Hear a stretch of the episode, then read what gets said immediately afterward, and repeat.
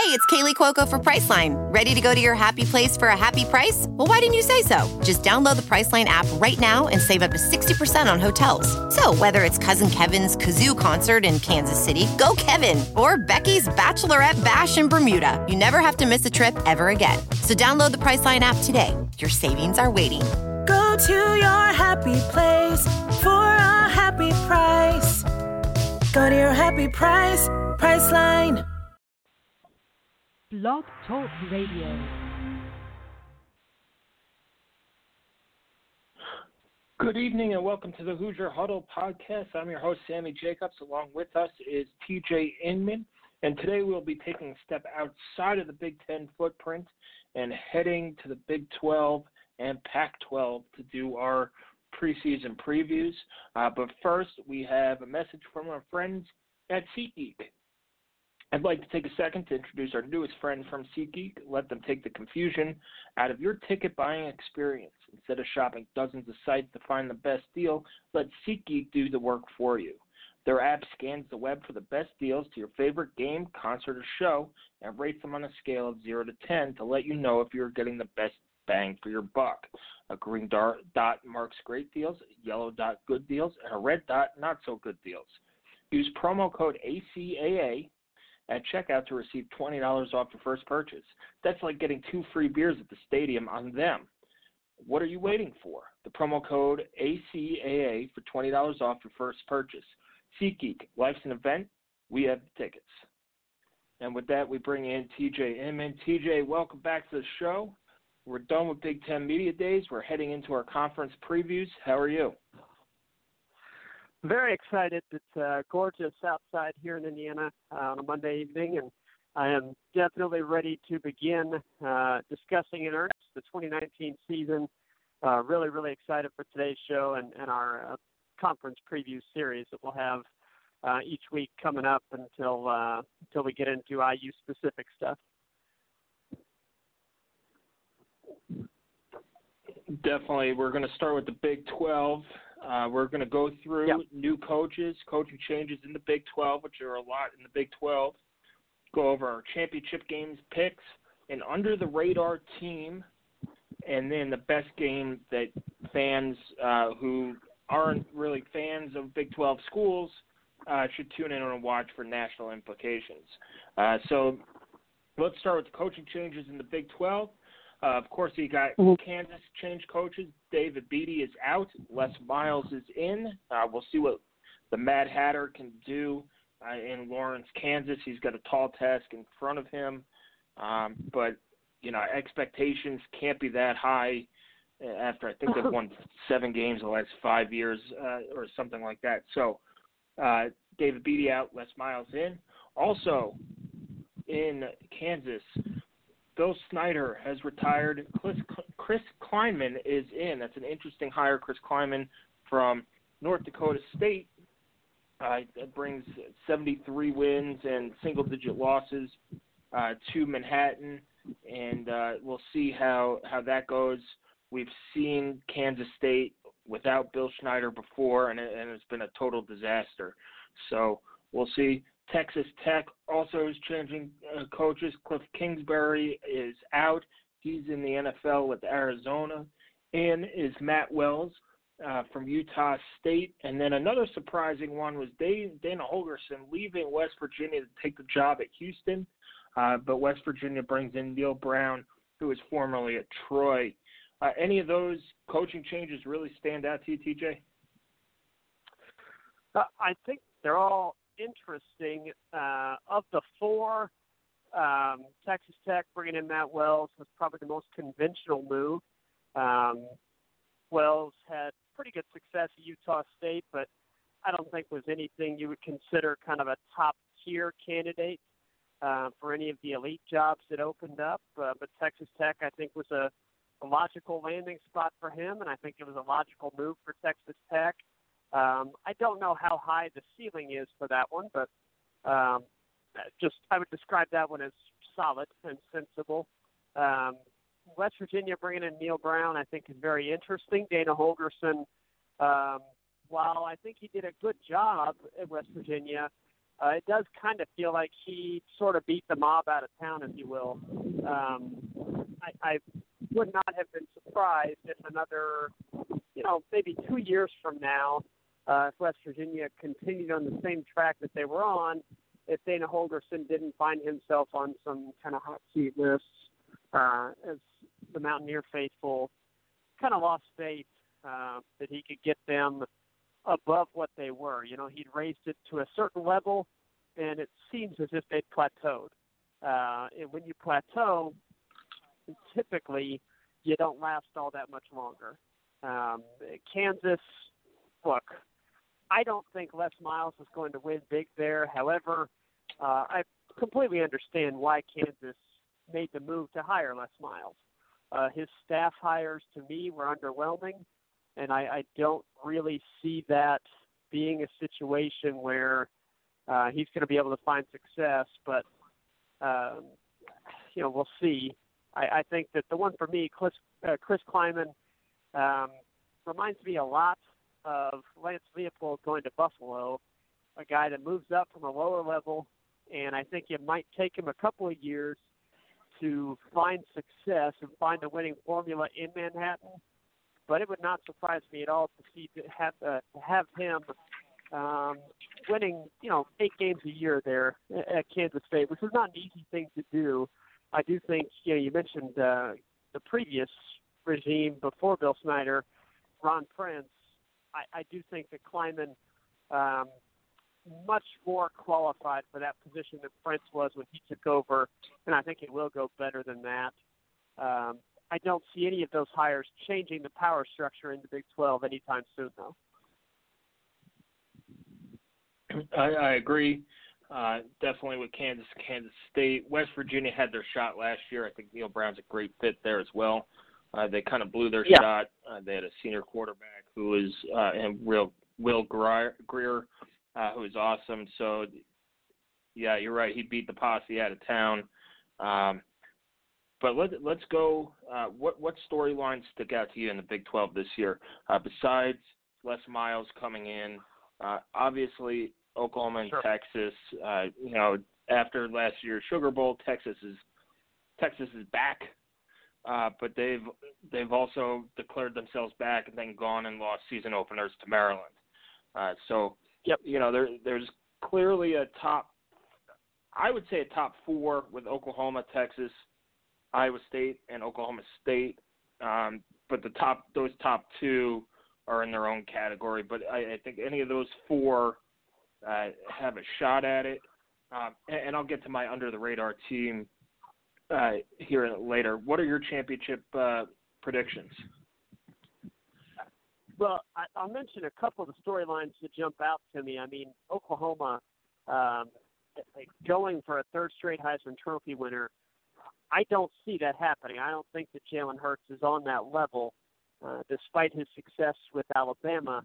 I don't think he's going to win uh, the third straight Heisman Trophy for Oklahoma. But you know, it's impossible to sit here and predict that he won't have a prolific season under uh, under that offensive coaching staff that they have, and then can Alex Grinch, their new defensive coordinator, uh, that Lincoln Riley went out and got, can can Alex Grinch turn that defense from, um, I would say, at best average?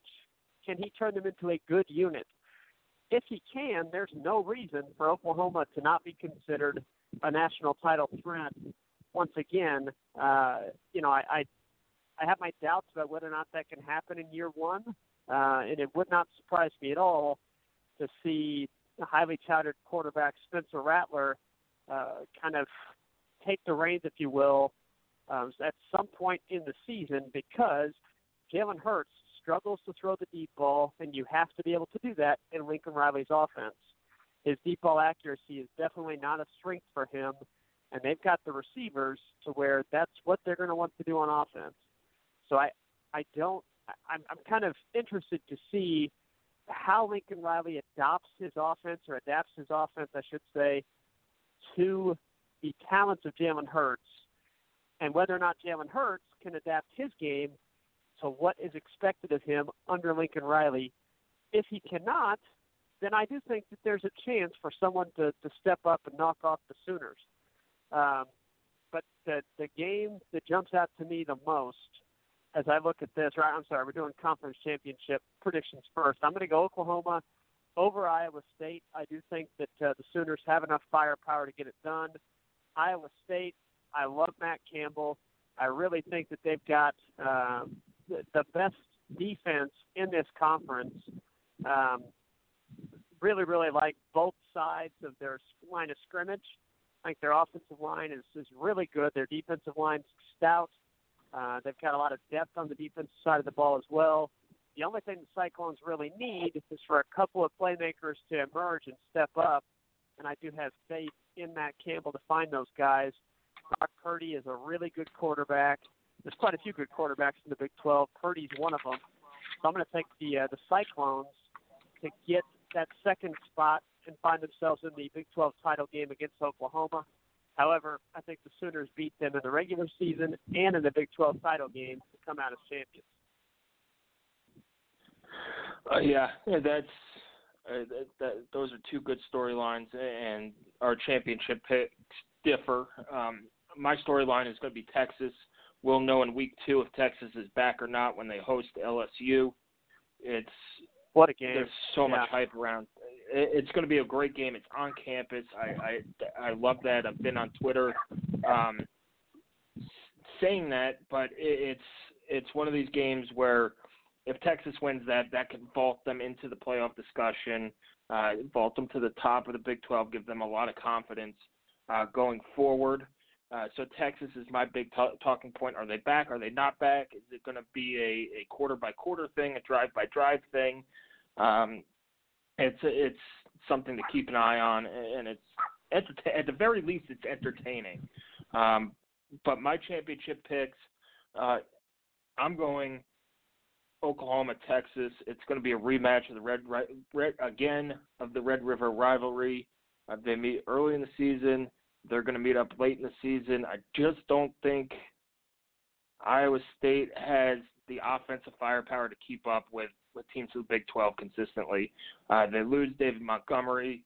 They do bring back Brock Purdy, but you, you got to be able to score points as well um, as play a little bit of defense, which they can. They're a very good defense, but they need to they need to to score points and outscore people as well. And I don't think that they could do that. They're, they're probably going to trip up at Oklahoma.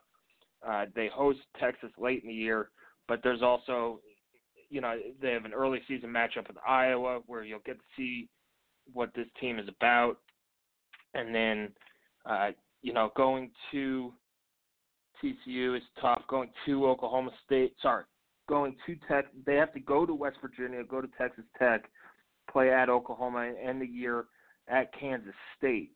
Um, and Baylor, they traveled to Baylor. Baylor's, you know, improved. So I, I, I think Iowa State gets tripped up more than once in the Big 12, and uh, they just don't get over that hump. They're a good team. Their defense is going to carry them, uh, but they need if they can find some life on offense, some explosive plays on offense. They, I think they you know, maybe maybe you'll be right, TJ, and and they'll find themselves in the, in a Big 12 championship game. Uh, moving on to the Pac-12. There's only uh, one coaching change in the Pac-12. Is Mike MacIntyre is out at Colorado. Mel Tucker is in.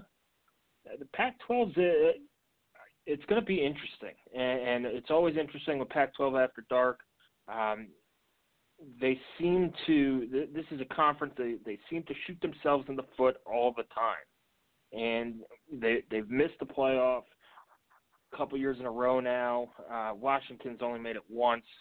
Uh they got hammered by alabama and atlanta. Just things aren't set up well for for the old pac 12 12 here to be successful on a national level uh in terms of the, the playoff games unless they're playing in in the Rose Bowl or the Fiesta Bowl. They have to travel east and play like a de facto home game against one of these Eastern teams.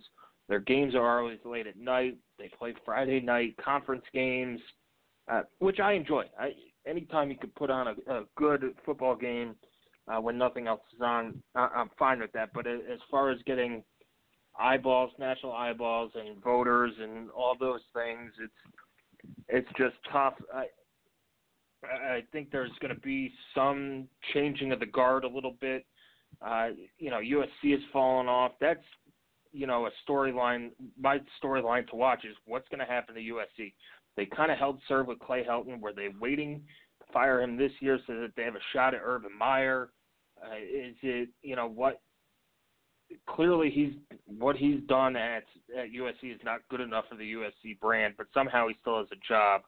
And is it they're just hanging on to him till something better comes along, and there there really wasn't anything that much better on the market without taking a huge risk uh, for USC. So do they, if they struggle, do they make a change and go hard after after Urban Meyer, who who's now ret- retired twice, uh, and, and will I, I guarantee he'll coach again.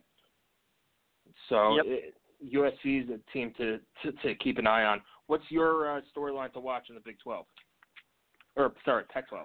I think USC is yeah, I think USC is certainly the uh, the one to look at. I, I mean, it's I, I would find it shocking if Clay Helton has his job, um, let's say January 1st. I, I would be absolutely stunned. Um, I just don't think that there's enough there that's going to keep people happy. I mean, realistically, what's it going to take for him to keep his job even one more season? Uh, maybe 10 wins? I mean, and if you look at that schedule, I, I don't see 10 wins there. I really don't. So, um, no, they're, that, they're I, projected I by Athlon at six. Yeah, yeah, and I, I think that that might be a little bit harsh, but anything above seven, maybe getting to eight wins, um, would be a real positive. However, you're at USC, and regardless of what might be a realistic positive, that's that's not going to be good enough. Um, beyond that, I think uh, two teams that, for me, um, had first-year coaches last year that did not have good seasons at all. However, have some pieces in place that would suggest one of them might be poised for a bounce back and possibly more than that. Uh, talking about UCLA with Chip Kelly and Arizona uh, with Kevin Sumlin. So I think that one of those two will be able to surprise some this year. Um, the other one for me that's a storyline, and, and they are my pick as a conference champion, is going to be the Utah Utes. I think that Kyle Whittingham is one of the best coaches in the country. And I think Utah has all the pieces in place for a tremendous season. Uh, and in my opinion, this is going to be their first trip uh, that we've seen out of the Pac-12 to the Rose Bowl. Um, I, I'm a huge, huge proponent of what Utah is bringing to the table this year. So that's my storyline to watch: is can Utah get to the top of the Pac-12 for the first time? Yeah, and if the, there was a way to put, put your division champion as a team under the radar. I, I think Utah would also yeah. fit, um, you know, fit under that. Let's go championship picks. TJ, you, you already gave Utah. Who is representing the Pac-12 North? Sure. Yep, I'm going to go uh, run back the uh, Pac-12 title from last year, which, if Utah's quarterback had been healthy in that game, uh, I think the Utah would have beaten Washington last year. I think they get another crack at it this season, and I'm going to take the Utes this year to, to knock off the Huskies uh, in the big in the Pac-12 title game. Um, last year's game was a really, really ugly, ugly affair um, that should have, to the playoff committee, in my opinion, you know, it, it should have sent off some alarm bells. Um, it did not, and Washington got in the playoff, which is fine. I mean, they earned it um, and of course got uh, got baptized by the Alabama Fire. Um, I do think that Utah, if they can stay healthy and have a healthy offense, I think that we will see their elite defense matched up with what I think is going to be a better offense this season, and we'll see Utah representing the Pac-12. Uh, I don't think that they make the playoff, but I do think that they uh, get to the Rose Bowl. Yeah, I, I have Utah as well representing the South. It's just everything's coming together for them. The roster's probably the best they've had in a while, uh, and, and yep. then the Pac-12 South is just there's a lot of mediocre uh, mediocrity. Uh, UCLA is down, USC is down. You don't really know what you have in Arizona State, Arizona, and then Colorado is is coming in with the new coach and so you'd think that the, yep. they would take a step back from where they were a year ago. So their their schedule lines up, uh, you know, outside of, of a trip to USC and, and Washington. The schedule is very manageable. You get Washington State at home, you get Arizona State at home, uh, you get Colorado at home. You do have to go to BYU to start the year as part of the Holy War, but you know everything as long as they stay healthy and, and Tyler Huntley's healthy, then they should should be able to um, win that division pretty handily. In the North, I'm going to go a little different. I like Oregon over Washington, which is a little bit of an upset. Yeah. Oregon does travel to That's Washington fair. On October 19th, uh, but I'm going to go with the veteran quarterback Justin Herbert and and take the Oregon Ducks. Uh, you know, Mario Cristobal has that team had that team playing well. Uh, they showed some defensive guts against Michigan State, although Michigan State's offense was uh, awful at the end of last year. Um, but oh yeah, they held them to six points in, in the Redbox Bowl. Ended the year on a, on a high note with nine wins. Their schedule you'll you'll get a very good look at Oregon early in the year when they play Auburn uh, up in Arlington to start the year. They do have to go to Stanford. They do have to go to Washington. They do have to go to USC and Arizona State at the end of the year. Going to the desert is always tough. It's dry. It's hot. Uh, and, and teams always seem to wilt, especially um, from the Pacific Northwest. So, but I like Justin Herbert. They, bring back a couple wide, three wide receivers as well. Their entire offensive line is back, uh, and as well as C.J. Verdell, who was a thousand-yard rusher last year.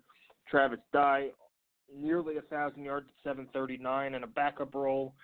Um, this offense is going to be really, really good um, this year, and I, and I think it's time that things change a little bit. Washington's breaking in a new quarterback, and, and this is the year Oregon gets them and, and returns Oregon to the top of the Pac-12 North.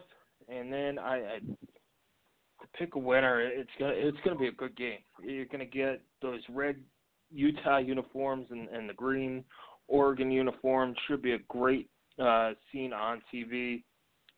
But uh, you know what? I'm gonna whip out and pass but I'll probably take Utah in that game. Uh, their defense is so athletic. Their defensive line is so good. They have the tools to shut yeah. down Oregon um, in, that Pac-12 championship game. So I'll take Utah as well. Go in the Rose Bowl. I do think that they have an outside shot at the playoff as well. They just they need to. Their schedule is going to bite them um, in terms of schedule strength in the Pac-12. You, you don't really yeah, play. I think they'd have to go unbeaten. You'd have to go 13 and 0. You have to win your non-conference games pretty convincingly, uh, since you know it's it's BYU at BYU and then Northern Illinois, Idaho State, and that's it. They do play non-conference games. Um, yep. USC doesn't carry the, the yeah. pizzazz anymore.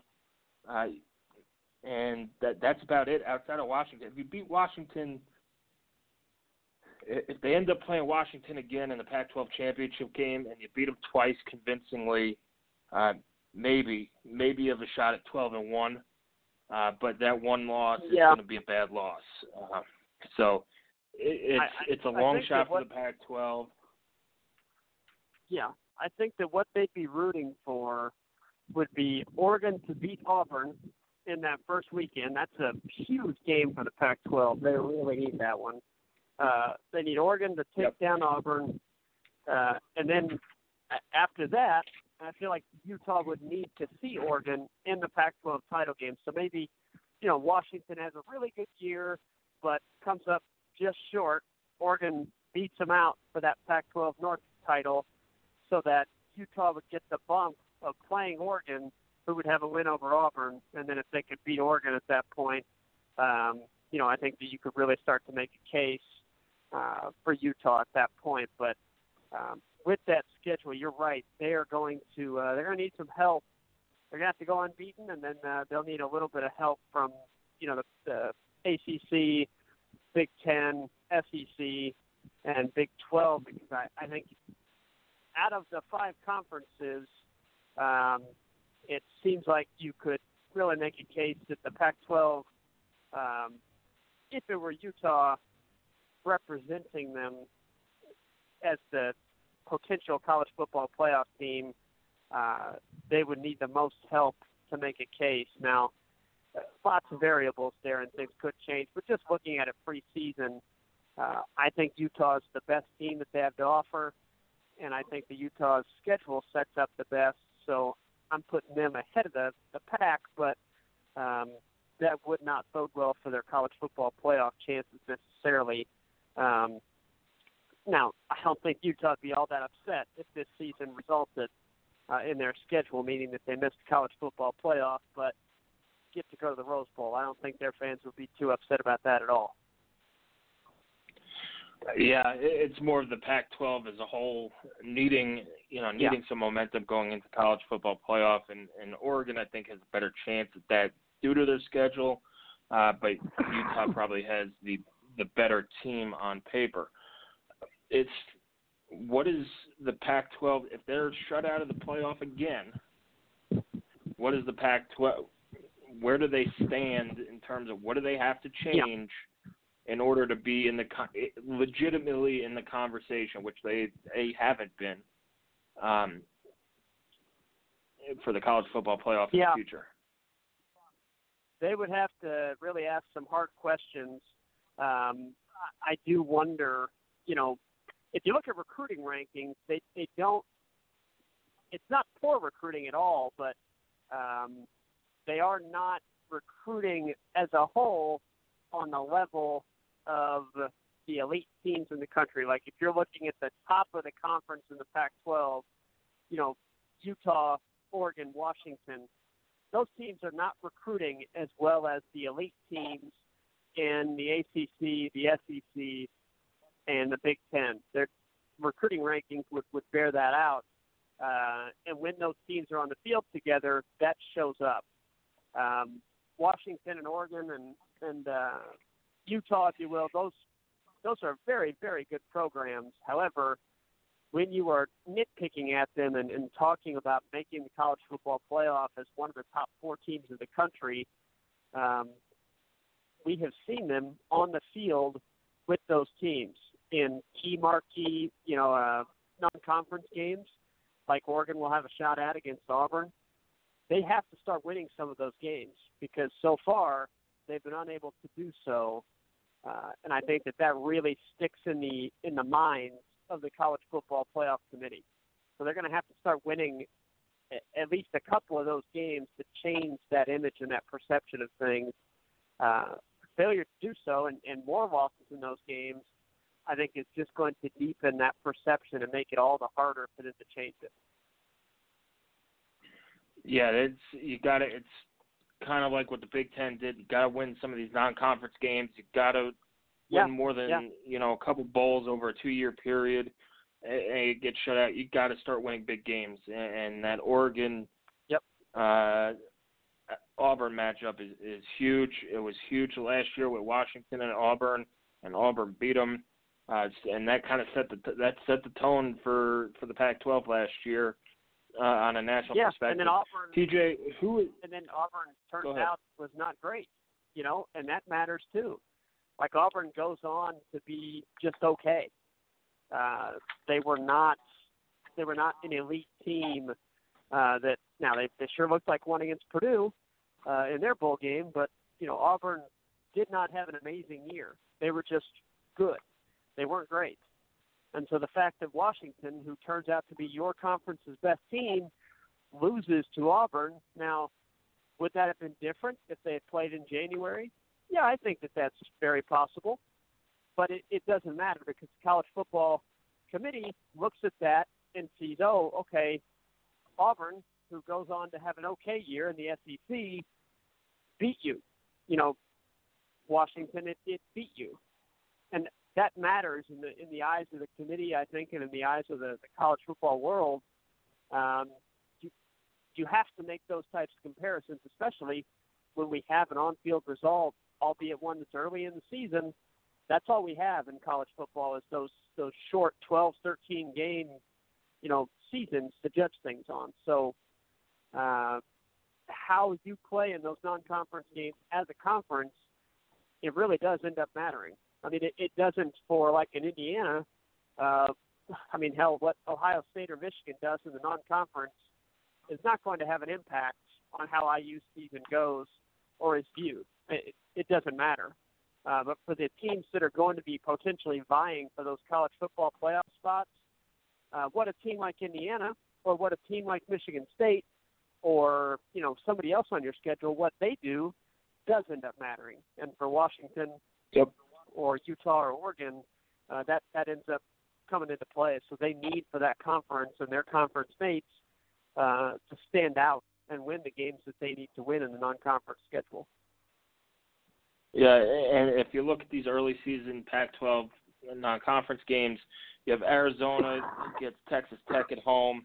Uh, they also have to travel to mm-hmm. Hawaii in the first three weeks. Arizona State has to go to Michigan State. That's a, that's a big yep. game. California plays at Ole Miss. That's an important game. Um, Colorado gets Colorado State and Nebraska to open the season. Uh, Oregon, we talked about, has Auburn. Uh, Oregon State has Oklahoma State at home to open the season. That's a game that they need to, you know, be competitive in. Stanford has a chance. They they open the season at home against Northwestern, uh, Big Ten West defending champions. They end the year with Notre Dame at home, who could be in the uh, potential for a, a playoff talk there. UCLA going and to, to Cincinnati. Yes, and they do have Central Florida uh, as well. So th- yeah. those are three three big. Stanford probably carries the most water in terms of of, of um, conference pride. Going to those those games, they could easily go 0 and 3 um, in those games. Yeah. Probably easier to go 0 and 3 than 3 and 0. Uh, yep. Then moving I, to I UCLA. don't love Stanford this year, so yeah. And then UCLA opens at Cincinnati. Cincinnati was very, very good last yep. year. They have high expectations this year. That's that's a Thursday night opener as well. That's going to be one of these national games that everybody has their eyes on. And you lose that, it's uh, how are you a Power Five team that goes down to an a- AAC team uh, and loses? USC, of course, um, has Notre Dame in the mid goes to Notre Dame in the middle of the year. They do host Fresno State to start the year. They do travel to BYU as well, which is a tough place to play. But if Fresno State plays like they did last year, now there's a lot of changes that went on at, at Fresno State, as well as we know with Kalen DeBoer coming to IU. Um, it, it, that's that's a big important game as well. We went through Utah. Washington has uh, Eastern Washington, Hawaii, and at BYU and then Washington State, New Mexico State, Northern Cal, Northern Colorado, and then they go to Houston. They play in NRG Stadium, uh, NFL Stadium.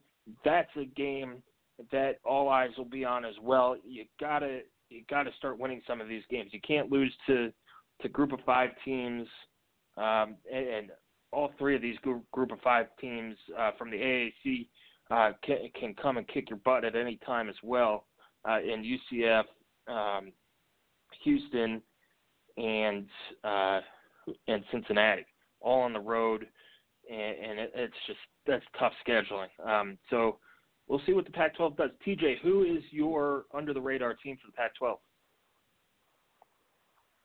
Well, uh, it's it's tough to pick one, but um, I'm so high on Utah that I don't consider them under the radar for myself.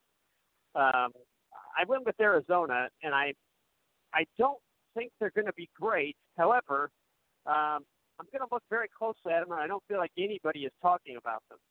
Um, I feel that there's room in the South for them to jump up to that second slot uh, in the South because the teams are so jumbled for Utah, in my opinion.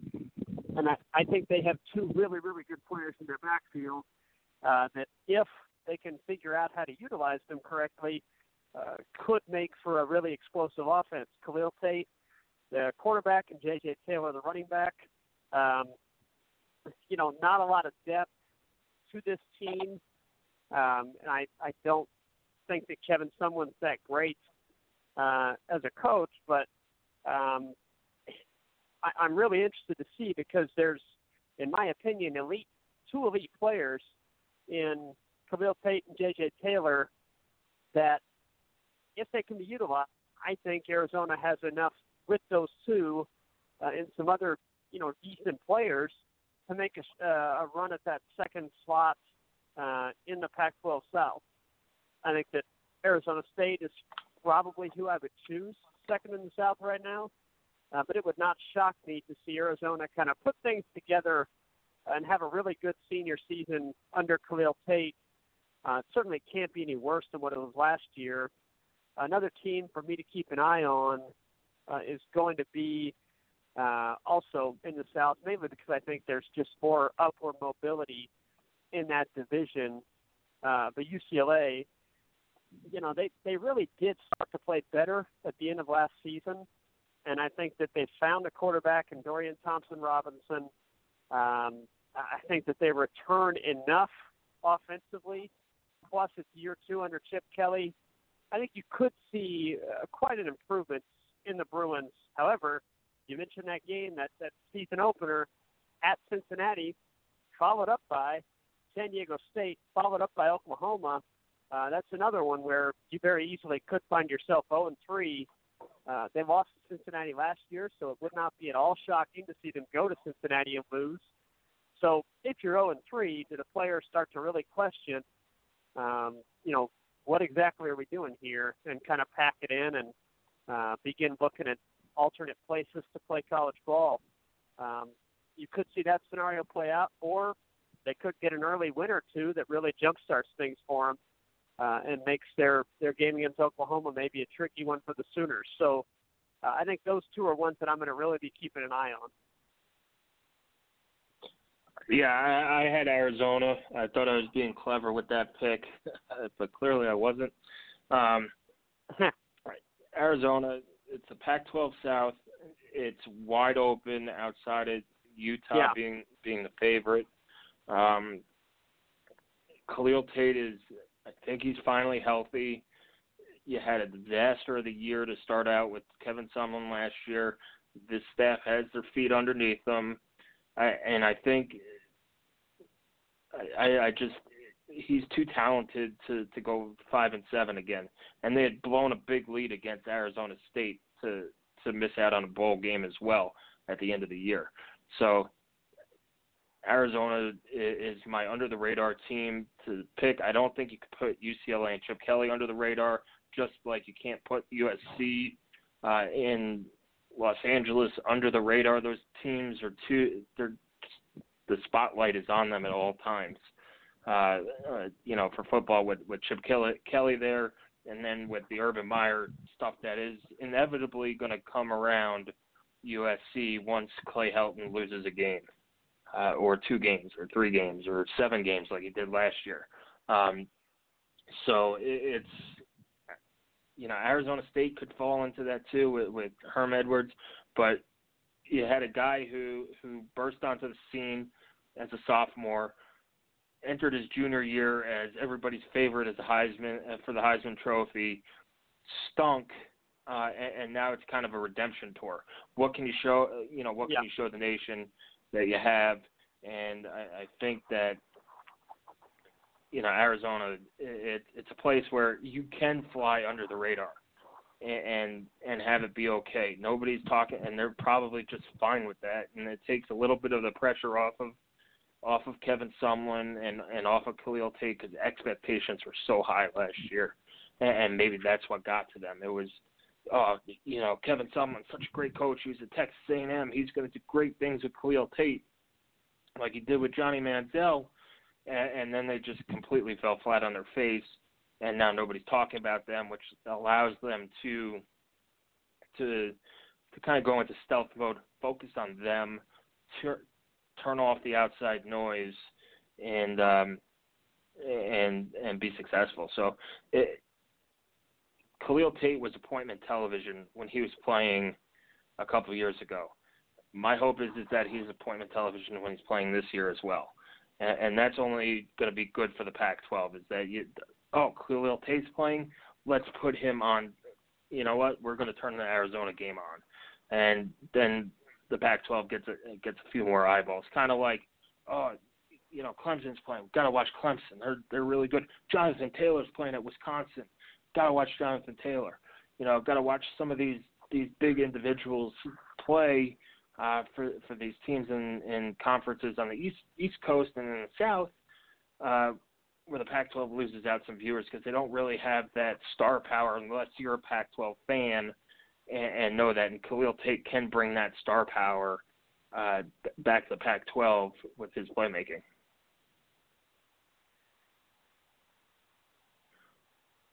Final thoughts on yeah, Pac-12, I, I TJ? think that's that's a good point. No, I think you make a good point. Uh, they do have some elite players in that conference, um, and I, I certainly think that there are, I think, three top-end teams in Washington, Oregon, and, and uh, Utah. Um, I think a step down after that, but uh, a lot of a lot of quality teams, uh, really good depth in the conference, and um, I, I think it's a very fun league uh, and I really enjoy watching, uh, you know, late Pac-12 games or recording them and watching them, uh, you know, Sunday mornings or, or even Sunday afternoons, catching up uh, on what happens, you know, late at night for us here in the Midwest. Um, I think it's a really fun league. I think they play a good brand of football. Uh, they just they really need to get those non-conference wins to uh, to kind of bolster what happens during the regular season. Yeah, it's you know, it's for these two conferences, and I lumped them together because they're similar. Um, that they always yeah. seem to be that fourth or fifth team in the um, in the college playoff discussion, and you know the Big Twelve they they don't have they have ten teams. It's the Big Two. It, you know it has been just Oklahoma and now Texas is coming back. And then the Pac-12, you had Washington for a while, you had Oregon for a while, um, but there hasn't been any real depth to either conference, and I think they're starting to build that back up now. Texas and Oklahoma are good. Uh, you know, I, yep. I think TCU. Uh, TCU is my under the radar team for the Big 12, by the way. Um, they always follow up a, a disappointing season uh, with with a good season. They come up to play Purdue. It's a game that mm-hmm. that Big Ten fans are going to watch. IU fans are probably going to watch just to spite Purdue. Um, but it's you know now you got to build some conference depth, just like the Big Ten West uh, has started to build some conference depth. You need Wisconsin to be better, uh, but you know you have Iowa and Purdue, and you know the basically only stinker in that group right now is Illinois. All the rest are you don't really want to play all the rest of those teams. Uh, if you're looking to play somebody from the Big Ten West, if you had to pick and choose, everybody would pick and choose Illinois right now, and and maybe Lovie gets that that thing rolling and, and moving in the right direction, and they become a, a difficult out, and that uh, makes that Big Ten the Big Ten a little bit uh, more difficult to play. But you look at the Big Ten East, and and you got a little bit of depth outside of Rutgers falling off a cliff last year. You know, Indiana gives gives teams a run. Maryland put a, a heck of a scare into Ohio State last year. They have some good athletes. Uh, we'll see what Mike Locksley could do. Uh, you know, Michigan. Then you have the Big Four. You have Michigan State, Michigan, Ohio State, and Penn State, uh, who could go toe to toe with most people in the country. So, you know, conference depth, especially in these two. This is the reason why I put the Big 12 and the Pac-12 together is that they're so similar in conference depth where there is there are one or two teams, maybe now three teams in the Pac-12 that have a legitimate shot to go knock off one of these giants in another conference. Um, and the hope is is that you could build depth to where you know playing Colorado isn't isn't a pushover, or playing Arizona isn't a pushover, or playing Oregon State isn't a pushover, and they need those those bottom teams, you know, to to be solid, and that that will ultimately help their playoff case. Is that you, you know you don't go oh, well you guys played Colorado, Oregon State, Arizona at home. You have to go to Arizona State. Oh, you lost. You lost to. You lost to. Um, you know, you lost to California, but you beat USC. You know, it's. They need to get rid of that stigma and and um, for them for for both of these conferences to get in to consistently stop being that argument for the fourth or fifth team in the playoffs. So that those are my that's my final thought on, on the Pac-12 and the Big 12 is just building conference depth. You know, everybody wants to play Kansas. Everybody wants to play Oregon State. Time for those teams to, you know, stop stop being at the bottom, pick themselves up, be, you know, it's time to get to mediocre and, and and then move on from there and it'll just help your conference a little bit more. Maybe you get a little bit more of a payday with college football playoff things and all that stuff and, and TV revenue and eyeballs. Uh, because right now, if California is playing Oregon State, nobody wants to watch that game. And if um, Kansas is playing anybody, I don't think anybody wants to watch that game. So right. the, these bottom feeders need to, to elevate themselves to make the conference better. You know, raise the floor. Uh, the ceiling's where it's going to be. You have elite teams in in Oklahoma, Texas, Washington, Oregon to some standpoint, and Utah, you, you have your elite teams. The floor needs to be raised up uh, from absolute garbage like Kansas uh, to you know get, getting to the point where you know you, your worst team in in in the you know the conference might be somebody like uh, you know like an Indiana team who could go consistently go five and seven or win six games and, and it's just not a total a total loss.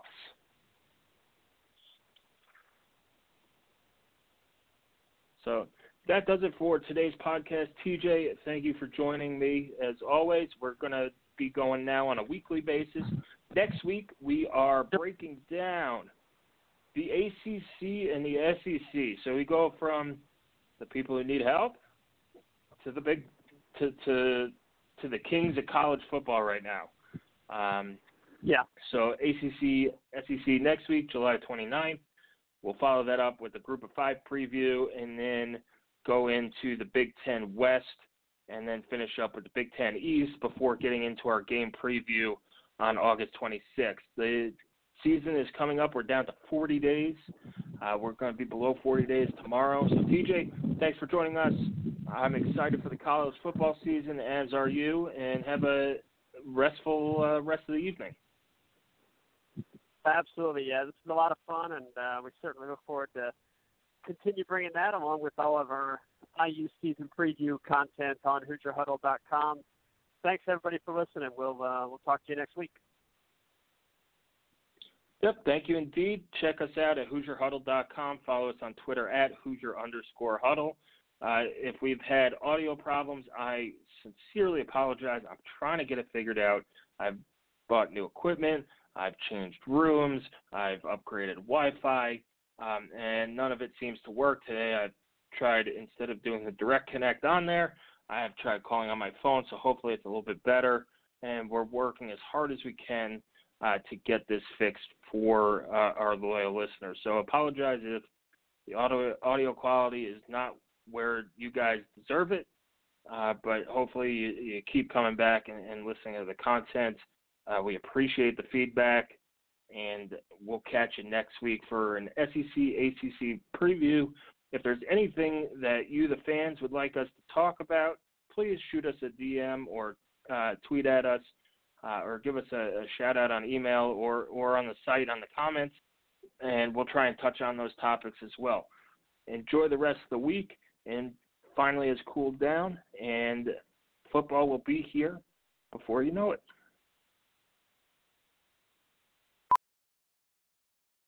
VR training platforms, like the one developed by Fundamental VR and Orbis International, are helping surgeons train over and over before operating on real patients. As you practice each skill, the muscle memory starts to develop. Learn more at meta.com slash metaverse impact. As you write your life story, you're far from finished. Are you looking to close the book on your job? Maybe turn a page in your career? Be continued at the Georgetown University School of Continuing Studies.